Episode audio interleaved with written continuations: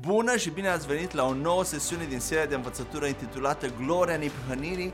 Astăzi vom vorbi despre mărturisirea păcatelor și cina Domnului.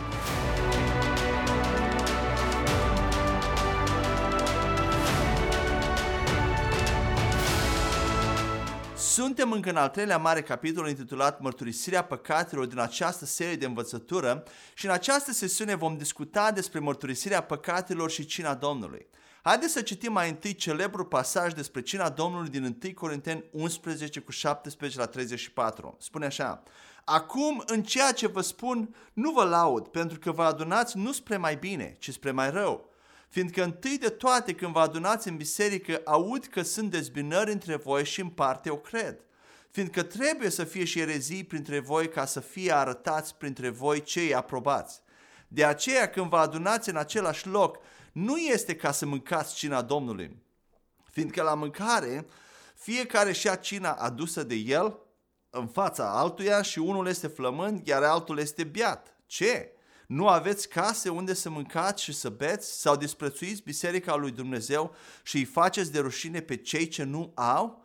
Ce să vă spun? Să vă laud în aceasta? Nu vă laud, fiindcă am primit de la Domnul ce v-am și dat că Domnul Isus în noaptea în care a fost trădat a luat pâine și după ce a adus mulțumiri, a frânt-o și a spus, luați, mâncați, acesta este trupul meu care este frânt pentru voi. Faceți aceasta în amintirea mea. Tot astfel a luat și paharul după ce a mâncat spunând, acest pahar este legământul cel nou în sângele meu. Faceți aceasta ori de câte ori îl beți în amintirea mea fiindcă ori de câte ori mâncați din pâinea aceasta și beți din acest pahar, proclamați moartea Domnului până vine El. De aceea, oricine mănâncă pâinea aceasta și bea paharul Domnului în mod nevrednic, va fi vinovat de trupul și sângele Domnului. Dar omul să se cerceteze pe sine însuși și astfel să mănânce din pâine și să bea din pahar. Fiindcă cel ce mănâncă și bea în mod nevrednic, își mănâncă și bea propria lui condamnare, dacă nu deosebește trupul Domnului. Din cauza aceasta, între voi sunt mulți slabi și bolnavi și mulți dorm. Căci dacă ne-am judecat pe noi înșine, nu am fi judecați. Dar când suntem judecați, suntem disciplinați de Domnul ca să nu fim condamnați cu lumea. De aceea, frații mei, când vă adunați să mâncați, așteptați-vă unii pe alții. Și dacă flămânzește cineva, să mănânce acasă, ca nu cumva să vă adunați pentru condamnare. Iar restul le voi pune în ordine când voi veni. Mulți creștini interpretează acest pasaj pe care tocmai l-am citit în felul următor. Înainte de a lua cina Domnului, trebuie să mă examinez foarte atent, să verific dacă există păcate nemărturisite în viața mea și să le mărturisesc pe toate. Apoi, abia pot să iau cina Domnului. Acesta este modul vrednic de a lua cina Domnului. În caz contrar, dacă o iau cu vreun păcat nemărturisit, mi-aș putea pierde mântuirea sau salvarea, aș putea pierde binecuvântările lui Dumnezeu poate, sau Dumnezeu m-ar putea pedepsi cu boală sau chiar moarte. Și nu voi putea veni la Dumnezeu să rog să mă vindece. De ce? Pentru că mi-am făcut-o cu propriile mâini. Așadar, dacă mă simt prea nevrednic uneori să iau cina, este mai bine să nu iau parte la cina Domnului pentru a nu fi pedepsit de Dumnezeu. În felul acesta citesc mulți credincioși 1 Corinteni 11 cu 17 la 34 și tratează cina Domnului ca pe ceva foarte sacru și înfricoșător, la care se poate participa doar dacă au fost complet sinceri cu viața lor înaintea lui Dumnezeu și s-au asigurat că au mărturisit fiecare păcat pe care ei îl știu înaintea lui. Altfel Dumnezeu îi va lovi cu boală și blestem. Și din cauza fricii de pedeapsă, mulți credincioși se abțin de la a lua cina Domnului pentru perioade lungi de timp. În general, majoritatea credincioșilor consideră cina Domnului ca fiind ceva asemănător cu apa amară din numeri 5 cu 16 la 28, pe care femeile suspectate de adulter trebuiau să o bea pentru a-și dovedi nevinovăția. Dacă acele femei erau nesincere și vinovate și beau acea apă, pântecele lor se umflau, coapsele le se uscau și deveneau un blestem în mijlocul poporului lor. Aceasta este mentalitatea cu care cei mai mulți credincioși se apropie de cina Domnului. Însă această interpretare și practică a cina Domnului sunt departe de adevăr și îi privează pe credincioși de beneficiile sale prețioase pe care Isus le-a intenționat atunci când El a inițiat cina Domnului. Să analizăm acest pasaj cu atenție în contextul său. În primul rând, expresia în mod nedemn sau în chip nevrednic din versetele 27 și 29 nu se referă la vrednicia persoanei care participă la cina Domnului, ci la vrednicia manierei în care acea persoană ia parte la cină, vrednicia felului sau a modului în care ia cina. Noi nu putem deveni niciodată vrednici de a lua cina Domnului prin ceva ce facem, indiferent de ceea ce facem, nici măcar prin mărturisirea păcatelor. Deoarece singurul lucru care poate și a putut plăti pentru păcatele noastre și care poate să ne facă vrednici este sânge nevinovat, după cum vedem în Evrei 9 cu 22 unde spune așa. Și conform legii, aproape toate sunt curățate cu sânge și fără vărsare de sânge nu este iertare. Vedeți? Fără vărsare de sânge nu este iertare de păcate și nu fără mărturisirea păcatelor. Sângele nostru este vinovat și contaminat de păcatul lui Adam care ne-a fost transmis când ne-am născut fizic pe acest pământ. Și singura persoană din univers care a avut sânge nevinovat a fost Isus Hristos, ultimul Adam, pentru că el nu a avut un tată pământesc. Duhul Sfânt l-a zămislit, Isus a avut sânge fără vină și el a păstrat acel sânge nevinovat pe parcursul vieții sale prin împlinirea întregii legi a lui Moise și prin a nu păcătui nici măcar o dată. El a fost fără pată când a ajuns la momentul crucii. 1 Petru 1 cu 18 la 19 ne spune așa, știind că nu ați fost răscumpărați cu lucruri putrezitoare, ca argint și aur din comportarea voastră deșartă primită prin tradiții de la părinții voștri, ci cu prețiosul sânge al lui Hristos, ca al unui miel fără cusur și fără pată. De ce numai sânge nevinovat putea înlătura păcatele? Pentru că sufletul unei ființe umane este în sânge. Aceasta ne spune Levitic 17 cu versetul 11. Pentru că viața trupului este în sânge și vi l-am dat pe altar pentru a se face ispășire pentru sufletele voastre, pentru că sângele este cel ce face ispășire pentru suflet. Cuvântul viață din expresia viața trupului este în sânge este ebraicul nefesh, care se traduce prin suflet, ființă vie, sine sau persoană. Așadar, ai fost de, făcut demn odată pentru totdeauna prin sângele și sacrificiul lui Hristos și nimic altceva. Punct. Tu ești întotdeauna vrednic să participi la cină datorită sângelui nevinovat al lui Isus și nu pe baza mărturisirii tale. Neprihănirea și vrednicia ta sunt Hristos, însă există un mod adecvat și vrednic de a lua parte la cina Domnului. A lua cina Domnului într-un mod vrednic înseamnă în primul rând să-i atribui o semnificație în mintea ta atunci când o iei. Să te gândești la ceea ce înseamnă din perspectiva lui Dumnezeu și să-ți aduci aminte de Cel care a instituit-o. Nu înseamnă doar să mănânci ceva, mâncare și să bei. Vedem acest concept repetat de trei ori în pasajul despre cină. 1. În versetele de la 17 la 22, Pavel îi mustră pe corinteni pentru că își luau mesele fără să-i aștepte pe ceilalți, pentru că se îmbătau și nu se gândeau la Hristos și pentru că credeau că aceasta era cina Domnului. În al doilea rând, în versetele 24 și 25, Pavel îl citează pe Isus și spune că atunci când luăm cina Domnului, noi trebuie să ne aducem aminte de El, de Isus. Și în al treilea rând, în al treilea rând, în versetul 28, Pavel menționează că există o cercetare, o examinare și o evaluare a noastră care trebuie să aibă loc înainte de a lua cina Domnului. Dacă ar fi să facem un rezumat, a lua cina Domnului într-un mod vrednic înseamnă două lucruri. Unul, să ne amintim de Hristos la modul corect și a doi, să ne evaluăm pe noi înșine în modul corect. Ce înseamnă să ne amintim de Hristos într-un mod corespunzător și să ne cercetăm pe noi înșine într-un mod adecvat? În versetul 24, Iisus spune că trupul său a fost frânt pentru noi, a fost judecat pentru noi și în locul nostru. Pâinea frântă este o reprezentare a trupului lui Hristos care a fost drobit pentru noi și el spune că ar trebui să facem mereu acest lucru în amintirea lui și a ceea ce a făcut el pentru noi. Aceasta este amintirea, distingerea sau deosebirea potrivită a trupului Domnului din versetul 29, precum și cercetarea sau evaluarea corespunzătoare a noastră. Este o chestiune de locul unde plasezi vina și judecata păcatelor tale. Fie pe trupul lui Hristos, fie pe noi. În aceeași manieră, Pavel ne îndeamnă să luăm și vinul în versetul 25, care este o reprezentare a sângelui vărsat al lui Isus. De fiecare dată când luăm cina Domnului, în versetul 26, noi proclamăm moartea Domnului sau judecata Domnului până la revenirea Lui. Cu alte cuvinte, dacă noi proclamăm judecata Domnului peste păcatele noastre, atunci noi proclamăm și libertatea, vindecarea, victoria, neprihănirea, prosperitatea, bucuria și pacea noastră.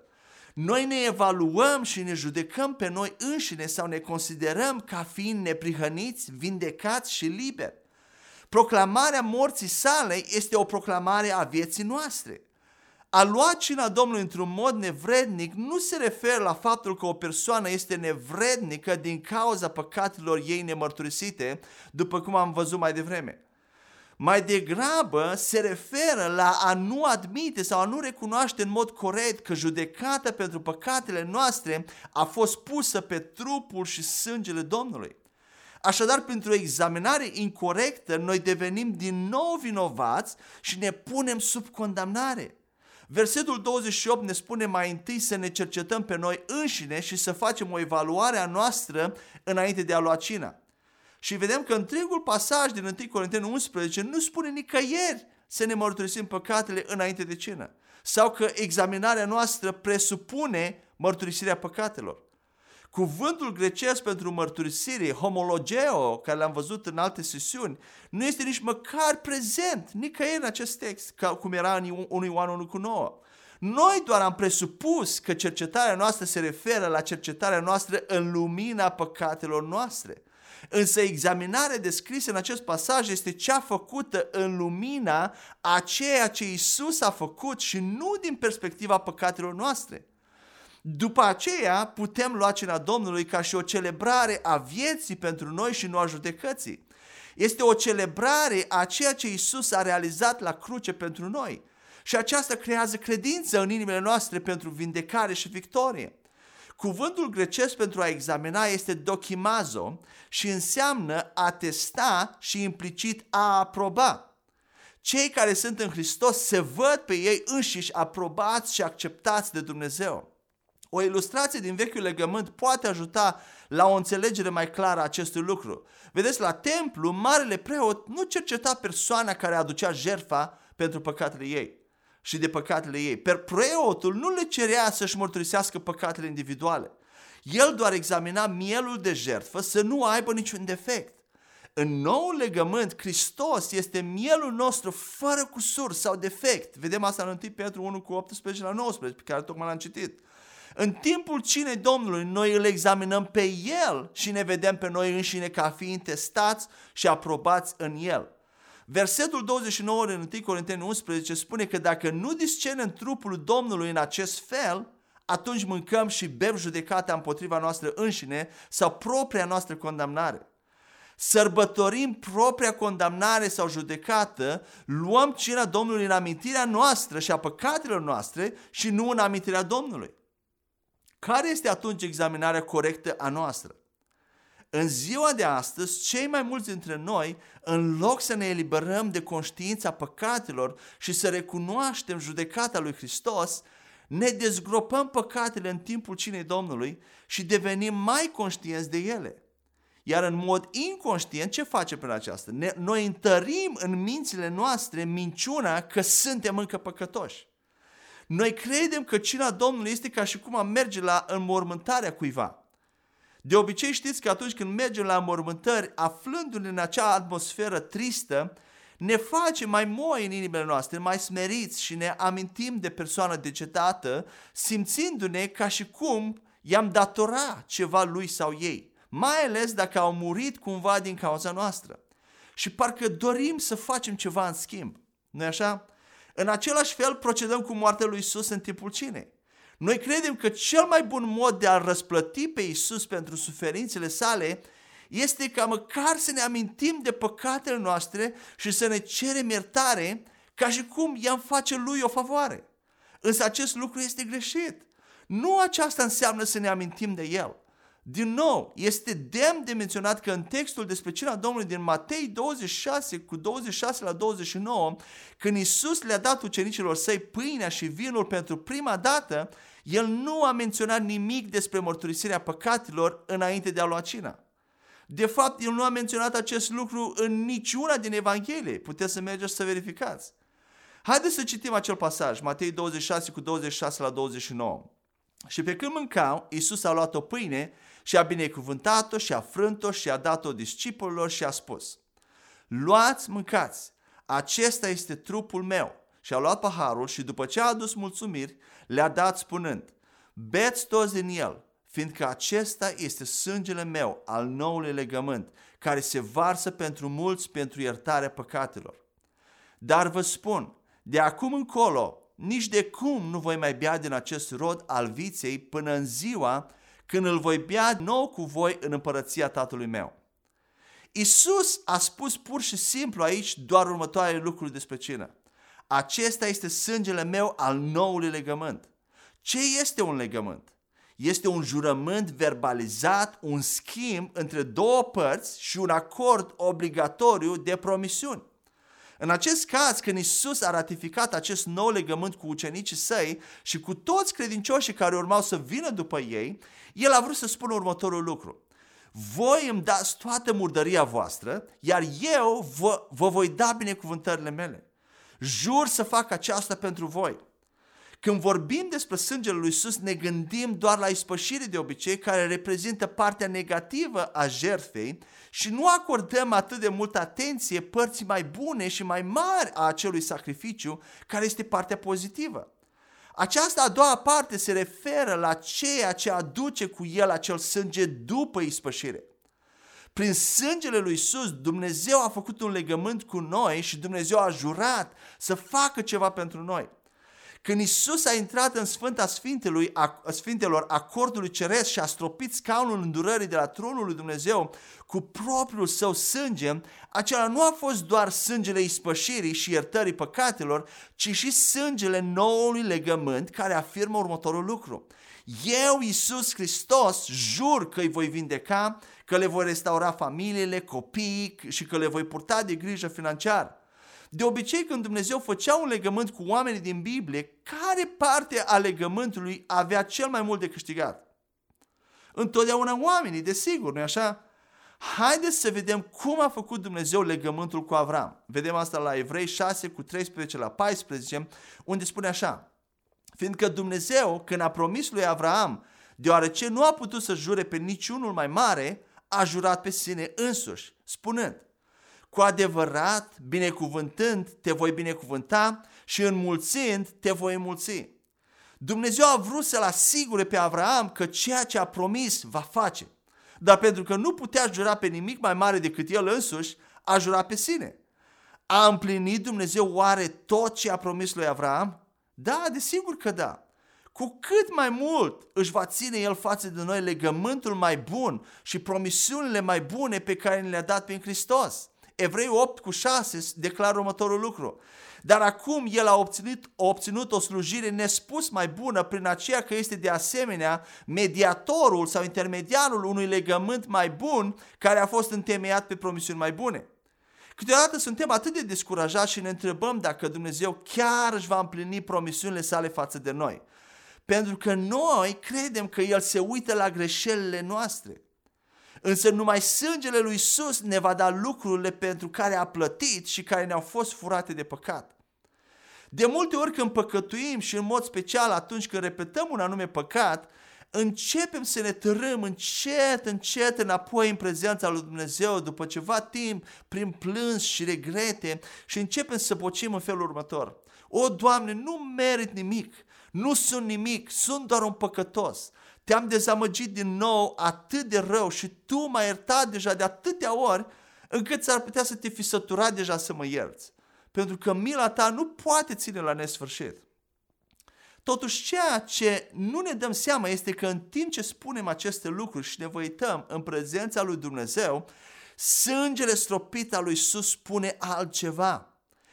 Eu am plătit pentru păcatele tale, jur că tu ai iertare, eu am plătit pentru eliberarea ta și jur că te voi izbăvi din robia poftelor și a dependențelor. Noi vorbim din prisma emoțiilor noastre, emoțiilor noastre și a vine pe care o simțim, dar aceasta nu este ceea ce sângele vorbește în sala tronului. Vocile noastre nu sunt în unitate de cele mai multe ori cu vocea sângelui. Vocea mea spune că nu merit nimic, iar vocea sângelui spune, ba da, meriți, acum meriți.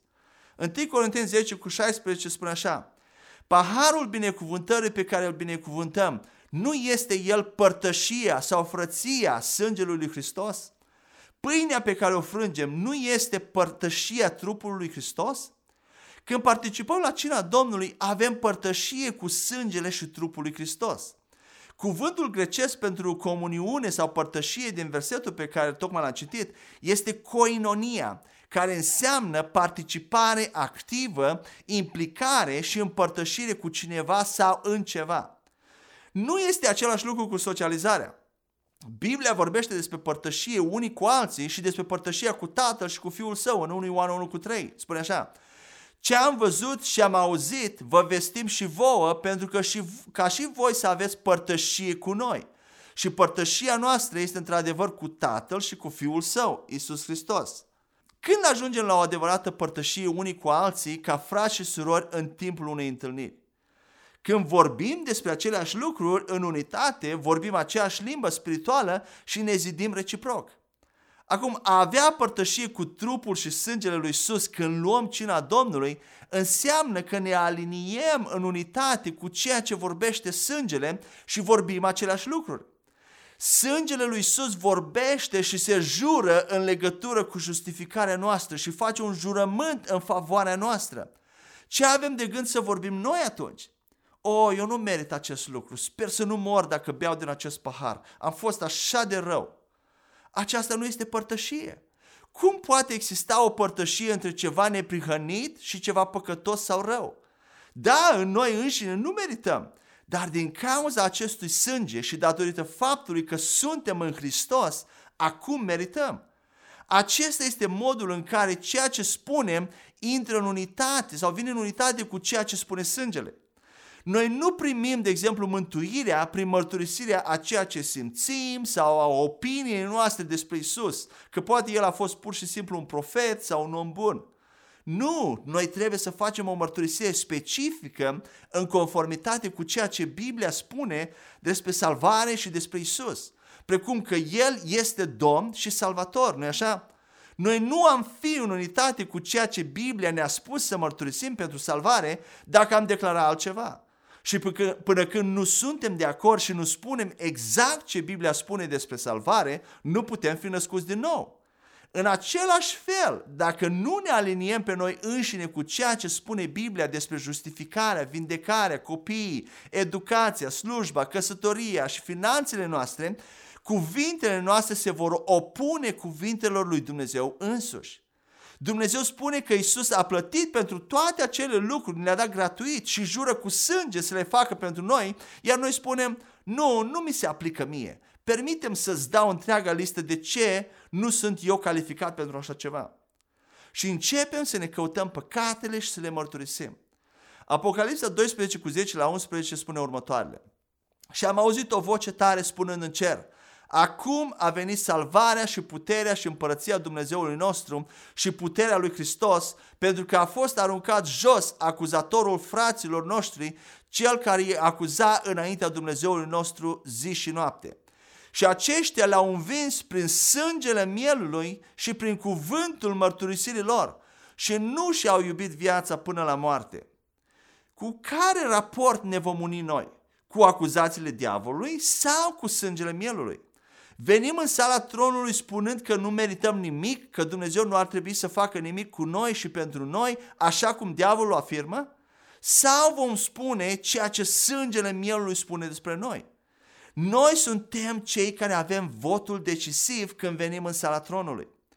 Manifestarea mântuirii în toate domeniile vieții noastre, cum ar fi vindecare fizică, pace, finanțe, depinde de vocea cu care ne aliniem atât în timpul cinei Domnului, cât și în timpul vieților noastre de zi cu zi.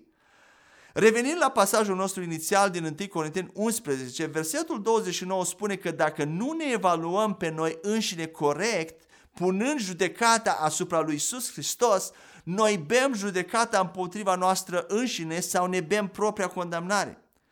Ce înseamnă să bem propria noastră condamnare?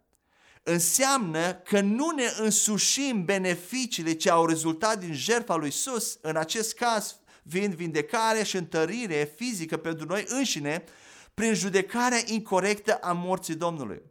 În consecință, noi bem judecata care ar fi trebuit să fie pusă pe Isus și astfel continuăm să fim bolnavi și slăbiți fizic ca toți ceilalți oameni și chiar să murim înainte de vreme. Acest lucru nu se datorează faptului că Dumnezeu provoacă acele lucruri să ni se întâmple, ci pentru că lumea în care trăim se află într-o stare implicită de boală, de moarte și de putrezire. Dacă nu proclamăm și nu credem în mântuirea și imunitatea noastră puse la dispoziție de moartea și învierea Domnului, rămânem vulnerabili la aceleași lucruri la care și restul lumii este vulnerabilă. Boala și moartea timpurie nu sunt pedepse de la Dumnezeu pentru luarea cinei Domnului fără a ne mărturisi păcatele, ci acestea sunt pur și simplu consecințele naturale ale bizuirii noastre pe propriile eforturi în loc de a ne încrede în Isus, într-o lume bolnavă și căzută. În limba greacă, prepozițiile cum ar fi pentru sau dar pot fi traduse și, ca, și în felul următor, în, prin și din cauza că. Versetele 31 și 32 pot fi traduse în felul, și în felul următor. Căci dacă ne-am judecat pe noi înșine, adică să discernem și să ne evaluăm corect în lumina judecății Domnului, ca fiind deja drepți, neprihăniți, vindecați și fără păcat, atunci nu am mai fi judecați, adică nu am deveni vulnerabili la boală și moarte cât suntem pe pământ, așa cum lumea experimentează în mod implicit. Pentru că atunci când suntem judecați, adică evaluați corect ca fiind deja judecați în Hristos pentru păcatele noastre, prin aceasta noi suntem disciplinați de Domnul, adică suntem instruiți, pregătiți, antrenați, educați, disciplinați, ne formăm un obicei sănătos de a reveni mereu la judecată de la cruce în locul nostru, pentru a nu fi condamnați cu lumea, adică să fim sub aceleași pericole ca lumea. Cina Domnului este o celebrare a vieții și o disciplină sănătoasă instituită de Domnul pentru a ne ajuta să ne amintim întotdeauna că judecata noastră a fost pusă pe Hristos. Această disciplină sau educare în sine determină creșterea credinței în inimile noastre atunci când luăm cina și provoacă reînnoirea minții noastre, ceea ce ne face să fim mai sănătoși și mai victorioși. Dacă ne-am îmbolnăvit, poate pentru că nu am luat cina Domnului în modul vrednic pe care l-am explicat deja, aceasta nu este, iar spun, o pedeapsă de la Dumnezeu și noi încă avem acces la vindecare și sănătate, doar prin proclamarea cu credință a ceea ce avem în Hristos. Că prin rănile Lui am fost vindecați. 1 Petru 2 cu 24. Luarea cinei Domnului când suntem bolnavi este o modalitate excelentă de a ne exercita credința pentru vindecare înseamnă a spune nu mă identific cu aceste simptome, mă identific cu Isus care mi-a purtat neputințele și care a fost rănit ca eu să fiu vindecat. Când noi, ca și credincioși în Hristos, dorim să luăm cina Domnului, fie la biserică cu alți credincioși, fie acasă, vom, uh, vom oferi aici o, o ilustrare a modului în care ar trebui să ne apropiem de ea și a, a felului în care să o sărbătorim într-un mod vrednic. În timp ce luăm pâinea în mână și o ținem în mână, ar trebui să ne rugăm în felul următor. Dragă Doamne Iisuse, vin la Tine și mi-amintesc de tot ce ai făcut pentru mine la cruce. Îți mulțumesc că m-ai iubit atât de mult și că ai renunțat la cer pentru mine. Mulțumesc că ai permis ca trupul tău să fie zdrobit, astfel încât al meu să fie întreg. Prin luarea acestei pâini primesc viața învierii tale, sănătate și tărie fizică. Prin rănile care au fost făcute pe spatele tău, trupul meu este vindecat din cap până în picioare. Fiecare celulă, fiecare organ, fiecare funcționalitate a trupului meu este vindecată, restaurată și renoită. Prin harul tău voi fi complet puternic și sănătos în toate zilele vieții mele. Nici o boală nu poate rămâne în trupul meu, deoarece aceeași putere care te-a ridicat pe tine din mormânt curge prin mine. În numele lui Isus cred toate aceste lucruri și le primesc. Amin. Apoi pot, putem mânca din pâine și după aceea putem lua paharul de vin sau rodul viței în mână și să spunem Doamne Iisuse, îți mulțumesc și pentru sângele Tău prețios. Viața ta fără păcate, fără blesteme, fără boli și fără sărăcie este în sângele Tău. Și sângele Tău vărsat a șters orice păcat din viața mea. Prin sângele Tău sunt iertat de toate păcatele mele trecute, prezente și viitoare și sunt complet neprihănit. Astăzi sărbătoresc și mă însușesc din moștenirea celor drepți, adică protecție, vindecare, întregire și prosperitate. Mulțumesc, Doamne Iisuse, că mă iubești. Amin. Și apoi putem bea din pahar. Un alt domeniu major care este afectat de o înțelegere corectă a neprihănirii și a libertății de condamnare este siguranța mântuirii noastre. Și acesta este subiectul următorului nostru mare capitol din această serie, al patrulea capitol, care va fi intitulat Mântuit necondiționat și veșnic. Dar până când ne vom întâlni din nou, fie ca Dumnezeu să vă stabilească în Hristos și să manifeste prin voi și prin, prin mine gloria puterii sale din ce în ce mai mult. Amin.